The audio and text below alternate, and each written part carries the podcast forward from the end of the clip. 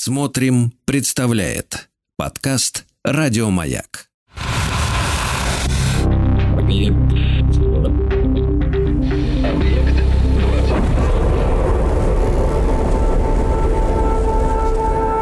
Объект 22. На маяке.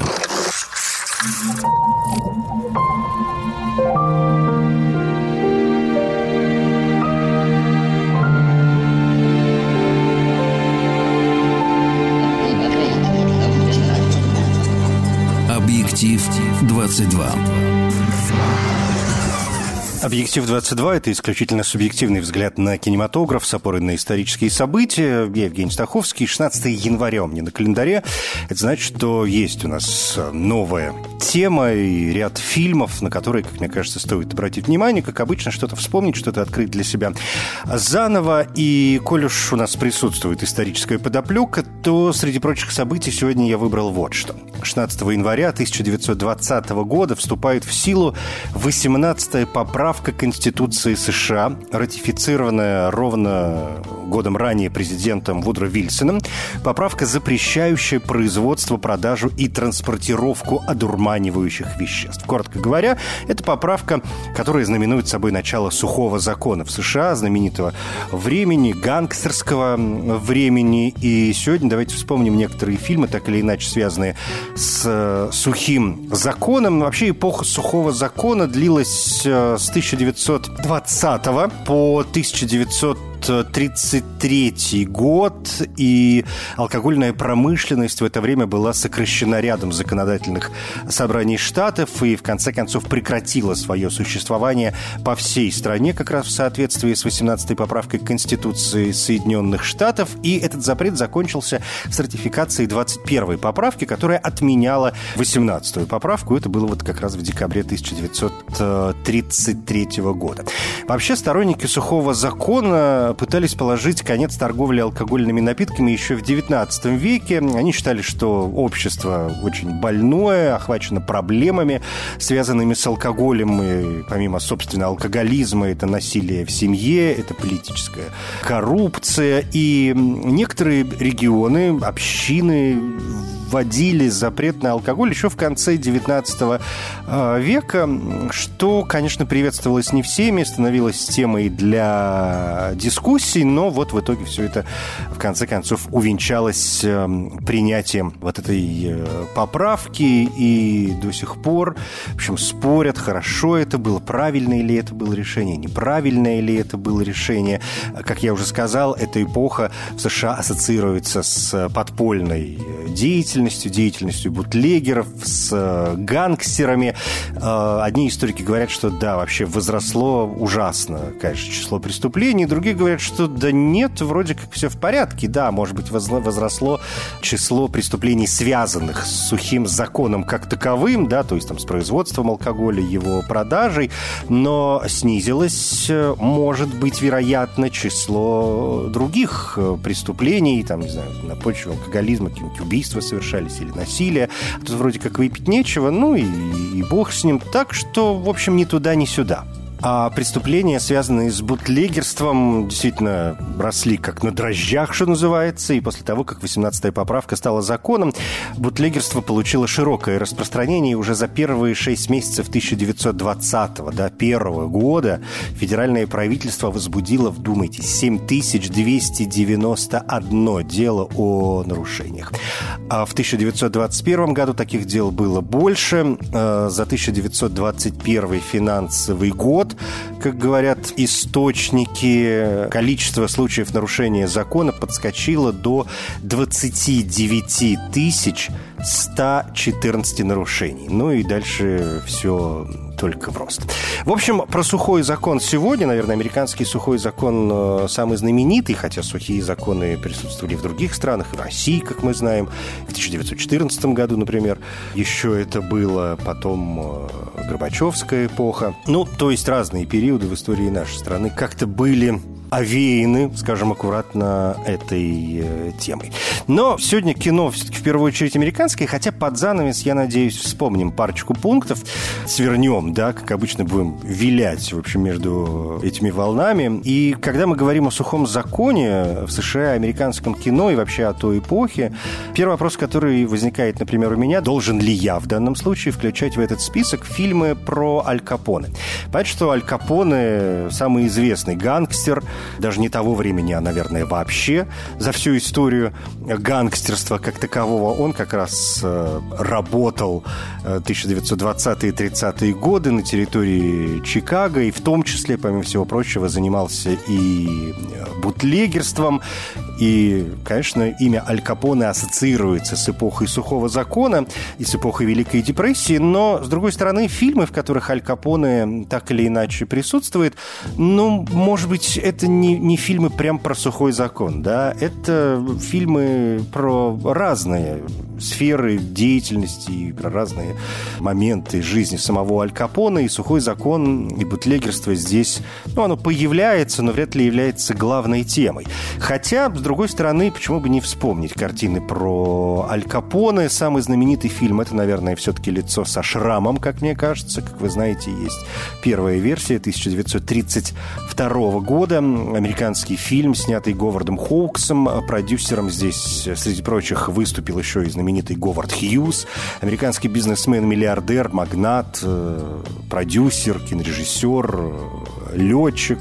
Снял и несколько фильмов, и с самолетами возился как мог. А, ну, в общем, фильм «Лицо со шрамом» 1932 года. Это фильм, который основан на одноименном романе 1929 года Армитидж Трейл его написал. И это роман, соответственно, и фильм, в котором, собственно, изображена жизнь Аль Капоне. И алкоголь э, так или иначе здесь э, тоже присутствует.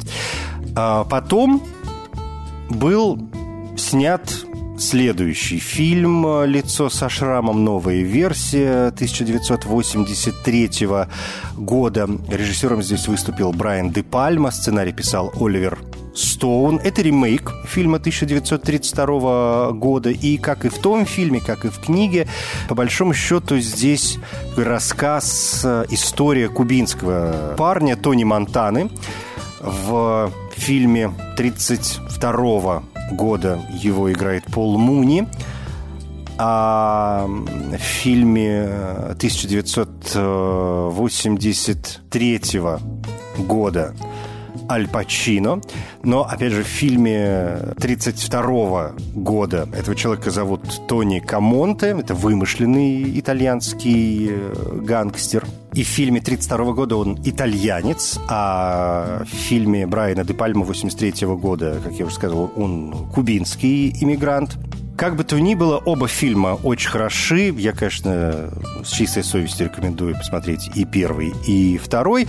Причем Аль Пачино, который являлся таким главным человеком, который решил снять новую версию фильма «Лицо со шрамом», он как раз вдохновился вот той картиной 1932 года, и э, он сам заинтересовался этой ролью, начал ее разработку вместе с продюсером Мартином Брэгманом, разработку фильма, и изначально в качестве режиссера был нанят Сидни Люмет, но в итоге его заменил э, Брайан Де Пальма, который нанял Оливера Стоуна для написания сценария. Саундтрек к фильму писал Джорджо Мородер. Это еще одно безусловное достоинство этой э, картины.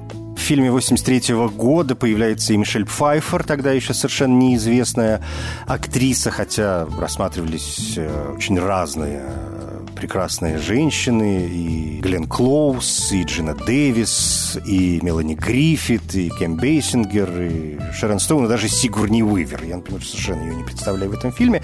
Но, тем не менее, в общем, как-то было, что называется, из кого выбрать.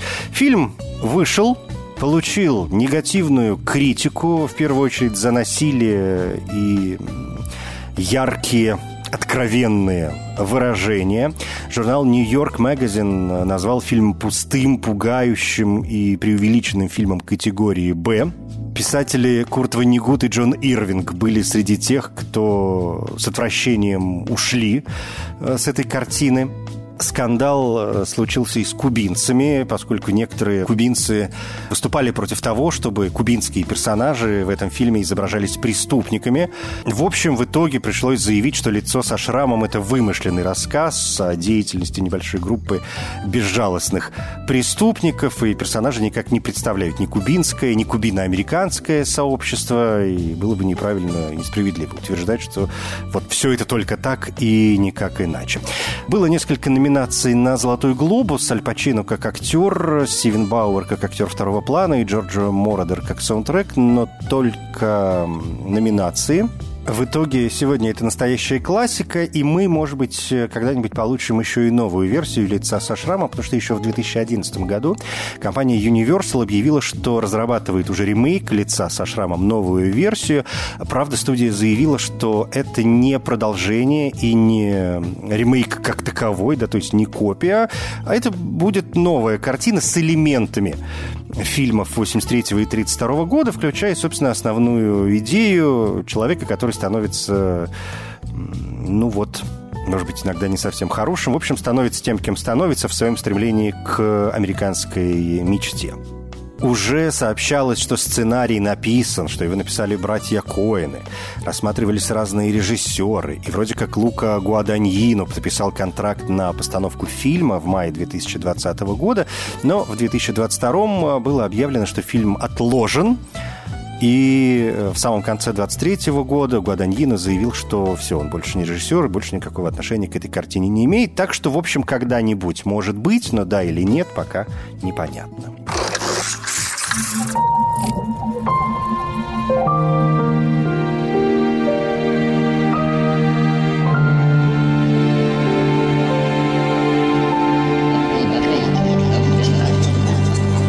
Объектив 22. Говоря об Аль Капоне, можно вспомнить ряд других фильмов. Он много где появляется и вскользь, и есть ряд фильмов, где он является, в общем, главным персонажем. Ну, например, есть фильм, а, который так называется «Капоне» 1975 года, американский гангстерский фильм, а, который интересен, может быть, тем, что продюсером его выступил Роджер Корман, знаменитый американский независимый режиссер, кинопродюсер, наверное, самый главный, во всяком случае, продюсер фильмов категории «Б», да, низкобюджетных, в общем, не слишком качественных работ, но Роджер Роджер Корман, э, мы об этом не раз здесь вспоминали, и не лишне напомнить, в общем, послужил толчком к развитию карьеры многих великих э, актеров. Джека Николсона принято вспоминать в этом смысле. И вот фильм «Капоне» 75 года продюсировал Роджер Корман, режиссером выступил э, Стив Карвер, и это картина, которая, собственно, рассказывает о взлете и падении Аль Капоне, но хотя фильм рекламировался как реалистичная биографическая картина, в общем, я бы не назвал назвал ее сильно исторической, и вряд ли где-то он соответствует требованиям исторической достоверности. Но посмотреть можно, тем более, что здесь одна из первых ролей еще и Сильвестра Сталлоне. Или вот, например, фильм, который нас снова возвращает э, к словосочетанию «лицо со шрамом», потому что фильм называется «Капоне. Лицо со шрамом» на русском языке, хотя в оригинале там тоже просто «Капоне» на английском. Фильм э, Джоша Транка с Томом Харди в главной роли. Это картина 2020 года, которая, ну, опять же, рассказывает о жизни Аль Капоне, но уже о такой поздней жизни после его освобождения из тюрьмы. Так что здесь не тема сухого закона, но, тем не менее, раз уж заговорили о Капоне, почему бы и не вспомнить. Ну да ладно, давайте пойдемте дальше. Сегодня у меня очень немного картин, так что есть шанс наконец-то успеть все, что я задумал, но если я так буду разваливаться, то, конечно, не успеем и десяток. Судьба солдата в Америке. Наш следующий пункт. Фильм, который также называют «Ревущие 20 или «Бурные 20 В оригинале он так и называется. «Roaring Twenties». Эта картина, опять делаем шаг назад, уже в историю, в 30-е годы. Это картина 1939 года. Фильм, который снимал э, Рауль Уолш. И здесь, например, Хэмфри Богарт что, опять же, уже сама по себе интересная деталь. Кроме того, Присцилла Лейн, одна из знаменитой тройки сестер Лейн, и Джеймс Кэгни младший.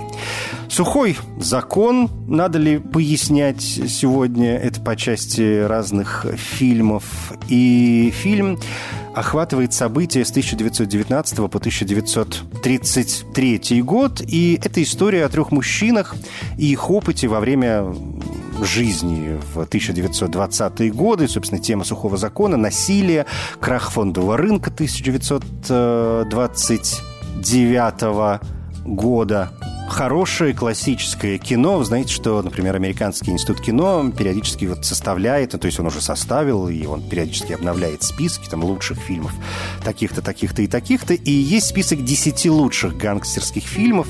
И когда Американский институт кино делал очередную версию, обновленную в 2008 году, он очень серьезно рассматривал этот фильм на включение его в список 10 лучших гангстерских фильмов. Так что, в общем, это чего-то, наверное, да и стоит. Бакси Мелоун. Еще одна классическая работа, интересная тем, что, помимо прочего, это комедия. И это музыкальный фильм. Фильм, который поставил Алан Паркер. Это 1976 год. А, все роли в этом фильме, знаменитая картина, в которой все роли исполняют дети и подростки, которые изображают э, взрослых. И э, это фильм, который, да, в музыкальном таком комедийном стиле показывает войну банд во время сухого закона в Соединенных Штатах э, Америки. И Бакси Мелоун — это имя главного героя, который поступает на службу к одному гангстеру, он помогает ему в борьбе с конкурирующей бандой. И фильм вообще начинается с боевой по большому счету, сцены, когда на одного гангстера нападают ребята из вражеской банды, Коротко говоря, война. Банд, прекрасная музыка. Алан Паркер хотел сам написать песни для фильма, но продюсер Дэвид Пэттон рекомендовал нанять какого-то более опытного человека, настоящего профессионала, и в итоге был э, выбран Пол Уильямс для сочинения и написания всех песен вообще музыки к фильму, и в итоге эта картина была номинирована за песню и за лучший саундтрек Пола Уильямса на премию «Оскар». Были номинации на «Золотой глобус», в том числе как лучший мюзикл или комедия. Были номинации на премию Британской киноакадемии. Но, в общем, все здесь э, совершенно прекрасно, включая юную Джоди Фостер. Однажды в Америке. Следующий пункт. Вполне себе предсказуемый, конечно, без него никуда. Серджио Леоне, 1984 год. Гангстерская история, бутлегерская история. А, история, которой, ну вот, сложно очень говорить э, в двух словах. Э, довольно масштабная картина. Режиссерская версия 251 минута. Сами делите на 60. Последний фильм Серджио Леоне, американо-итальянская совместная работа. Фильм, в котором Роберт Де Ниро, Джеймс Вудс, Элизабет МакГоверн исполняют свои прекрасные роли. И это картина, которая рассказывает э, о жизни гангстеров, о жизни э, мафиози со времен как раз сухого закона до где-то 60-х годов. Ну, то есть это настоящая эпопея, 40 с лишним лет. Э, картина, которая вот стартует где-то в бедном еврейском гетто и приводит нас к высшему эшелону организованной преступности Нью-Йорка. Еще один фильм, который сегодня является настоящей классикой и постоянно входит в разные списки 100 лучших фильмов всех времен. Фильм, который не сразу добрался до публики, его как-то не сразу оценили, тем более, что картина длинная, даже в сокращенной версии, там, два с половиной часа не каждый мог это выдержать и высидеть. Сегодня мы уже как-то попривыкли э, к масштабным работам, а вот серединная история кинематографа, она, в общем, не очень длинная, да, мы знаем, что на заре кино были очень серьезные, очень длинные работы, 4 часа и больше, совершенно запросто все это могло идти. Сегодня картины, вон, посмотрите, что снимают 3 часа, да, в общем, расплюнуть. Ну, а вот в середине какие-то там 70-е, 80-е, 60-е годы это, конечно, появлялись длинные картины, но в целом это было не очень популярно, не очень приветствовалось, поэтому хронометраж, безусловно, от отталкивал, как и жестокие сцены. Кроме того, принято считать, что в этом фильме нет положительных персонажей, и, в общем, не с кем себя идентифицировать, а это тоже не всем нравится. Коротко говоря, в общем, потребовалось время для того, чтобы фильм «Однажды в Америке» нашел своего зрителя, хотя кое-кто его оценил практически сразу. Например, были две номинации на премию «Золотой глобус» Серджио Леоне как режиссеру и Эннио Мариконе как э, композитору. Да, он делал музыку к фильму. Объект 22. На маяке.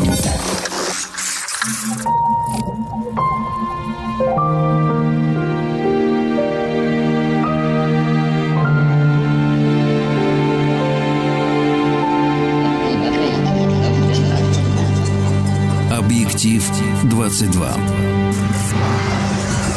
Субъективный взгляд на кинематограф с опорой на исторические события. Я Евгений Стаховский. Сегодня вспоминаем фильмы, так или иначе связанные с сухим законом в Соединенных Штатах Америки. А, Все потому, что на календаре у меня 16 января, и в этот день, в 1920 году, вступила в силу 18-я поправка Конституции США, запрещающая производство, продажу и транспортировку а, одурманивающих веществ, что, собственно, и знаменовало начало сухого закона в США. Ну, окей, давайте пойдем а, дальше. Неприкасаемые картины 1987 года Брайан де Пальма. Фильм, э, который снова нас возвращает к деятельности Аль Капоне и здесь 30-е годы в США, то есть и противостояние вот этой империи Аль Капоне и э, правительства Соединенных Штатов Америки. Еще один фильм э, в сегодняшней подборке, про который, кажется, написаны тома всевозможные критики, исследований Энио Мариконы.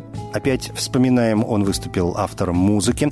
В главных ролях Кевин Костнер, Шон Коннери, здесь появляется и Роберт Де Ниро, и Энди Гарсия. Аль Капоне правит Чикаго, подкупает э, политиков, правоохранительные органы, совершенно безнаказанно контролирует обороты и продажу алкоголя, но вот появляется федеральный агент, который решает э, остановить незаконную деятельность Аль Капоне, и он хочет э, вообще очистить Чикаго от э, преступности.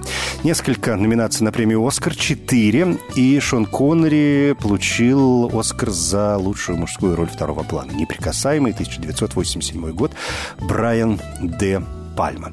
«Перекресток Миллера». Еще одна гангстерская работа – это братья Коэн, которых я тоже сегодня уже вспоминал, но в данном случае они режиссеры. «Перекресток Миллера» – это гангстерский неонуар, Здесь э, снова банды. Во время сухого закона в США, значит, один парень, он правая рука, босс э, мафии, хозяина города. И преступные кланы, конечно, готовы в любой момент ввязаться в новую войну, в данном случае как раз связанную с поставками нелегального алкоголя. У людей разных возникают свои проблемы, которые они должны решать. В общем, такая психологическая, почти триллерная драма братьев Коэн, Габриэл Бирн, Джон Туртуро, Альберт Фини здесь в главных ролях, Стив Бушеми появляется. Эпизодическую роль сыграл э, давний друг братьев э, Коинов, известный режиссер Сэм Рейми, и есть эпизодическая роль,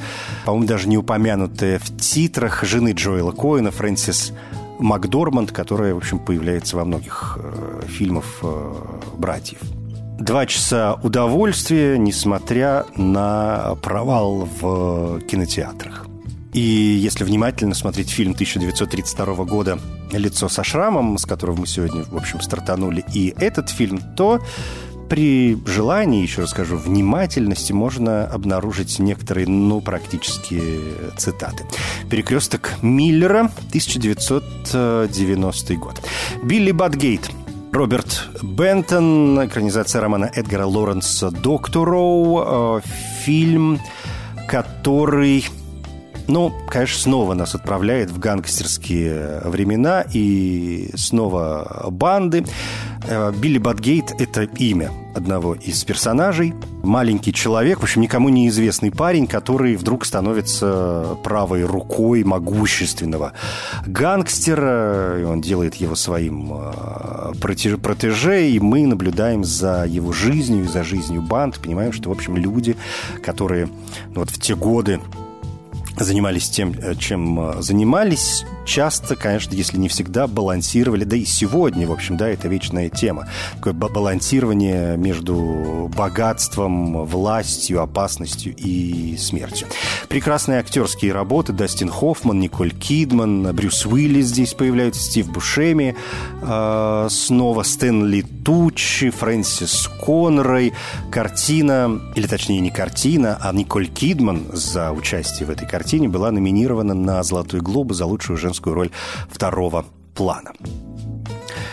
А следующий пункт, э, еще одна криминальная драма, это фильм, который в оригинале называется «Lawless», ну, то есть такое «беззаконие». А, в русском прокате он получил название «Самый пьяный округ в мире». Это Каннский кинофестиваль 2012 года, основной конкурс. Фильм, в котором э, играют Шайя Лабаф, Том Харди, Джессика Честейн, Мия Васиковская, Гэри Олдман. В общем, прекрасный набор актеров. И уже только из-за этого, я часто произношу эту фразу, ну что делать? Уже только из-за этого хочется смотреть эту картину. И фильм исследует жизнь трех братьев, э, которые производили и продавали самогон в штате Вирджиния во время сухого закона.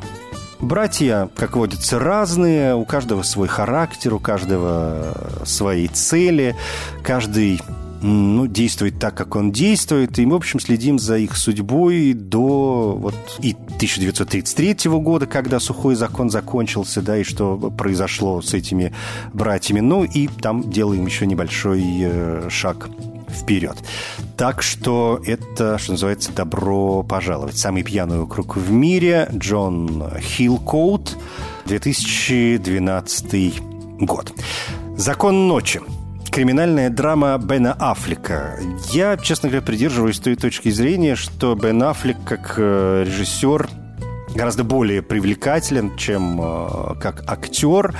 И это фильм, еще одно тому подтверждение. 2016 год, сценарий Бен Аффлек писал сам. Это экранизация, еще одна в сегодняшнем списке. И 1920-е, разумеется, годы.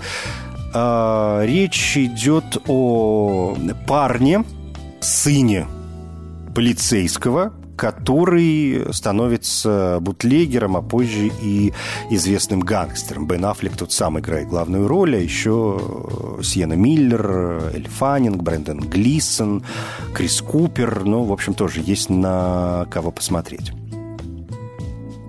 Фильм, не могу сказать, что прям супер классный, критикам он не очень понравился, да, и я сказал, что Бен Аффлек интересен как э, режиссер, и из-за этого стоит посмотреть эту картину, если вы следите за его творчеством. Я люблю Аффлека как режиссера, но вот этот фильм может быть, не самый у него худший, но, в общем, конечно, сильно проседает по сравнению с некоторыми другими работами, но да тем э, не менее. Почему бы и нет? «Закон ночи», 2016 год. Ну и еще одна картина «Проклятый путь». Гангстерская драма Сэма Мендеса 2002 года. Том Хэнкс и Тайлер Хэклин в этой картине. Фильм рассказывает о двух э, парнях, которые стремятся завоевать расположение своих э, родителей, а те, конечно, связаны с гангстерскими историями. И вот э, некоторые соперничества и, может быть, зависть, и некоторая ревность толкают вообще всех, конечно, на губительный путь. Здесь много, как водится в криминальных драмах, смертей – и я бы не сказал, что это фильм прям про сухой закон. Это как раз тот случай, когда приходится немножко разветвлять повествование и уходить в сторону. Но, тем не менее, зима 1931 года, и, в общем, все это время, когда еще продолжается сухой закон. Так что где-то он вот чувствуется, где-то параллельным фоном он идет. В общем, мне очень захотелось включить эту картину в сегодняшний список. В конце концов, могу себе позволить. Почему бы и нет. И на этом, собственно, мой основной, во всяком случае, список заканчивается, но есть и побочные эффекты.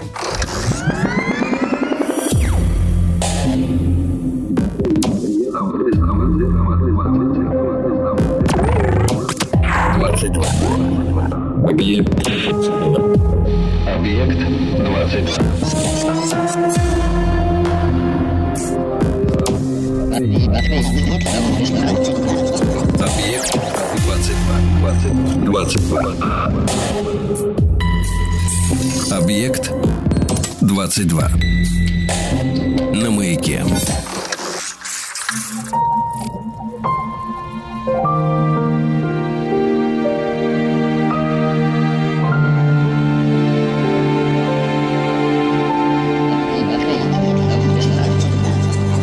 Объектив 22. В «Объективе 22» сегодня вспоминаем фильмы, так или иначе связанные с сухим законом. А, Все потому, что 16 января 1920 года в США вступила 18-я поправка Конституции, которая как раз запрещала производство, продажу и транспортировку одурманивающих веществ, что ознаменовало собой начало сухого закона в США.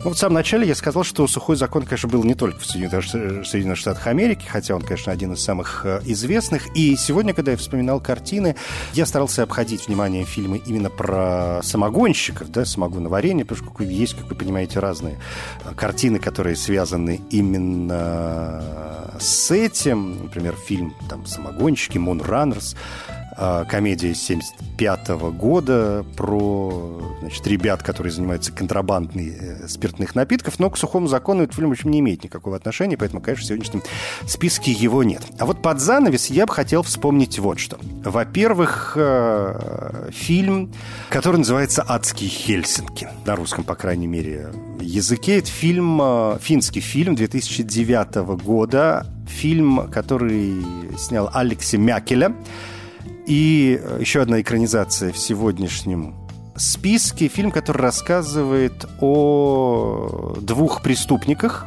которые занимались своей порочной деятельностью в Финляндии с 1966 по 1979 год. В общем, посмотрите, не пожалеете. Ну, я, во всяком случае, надеюсь.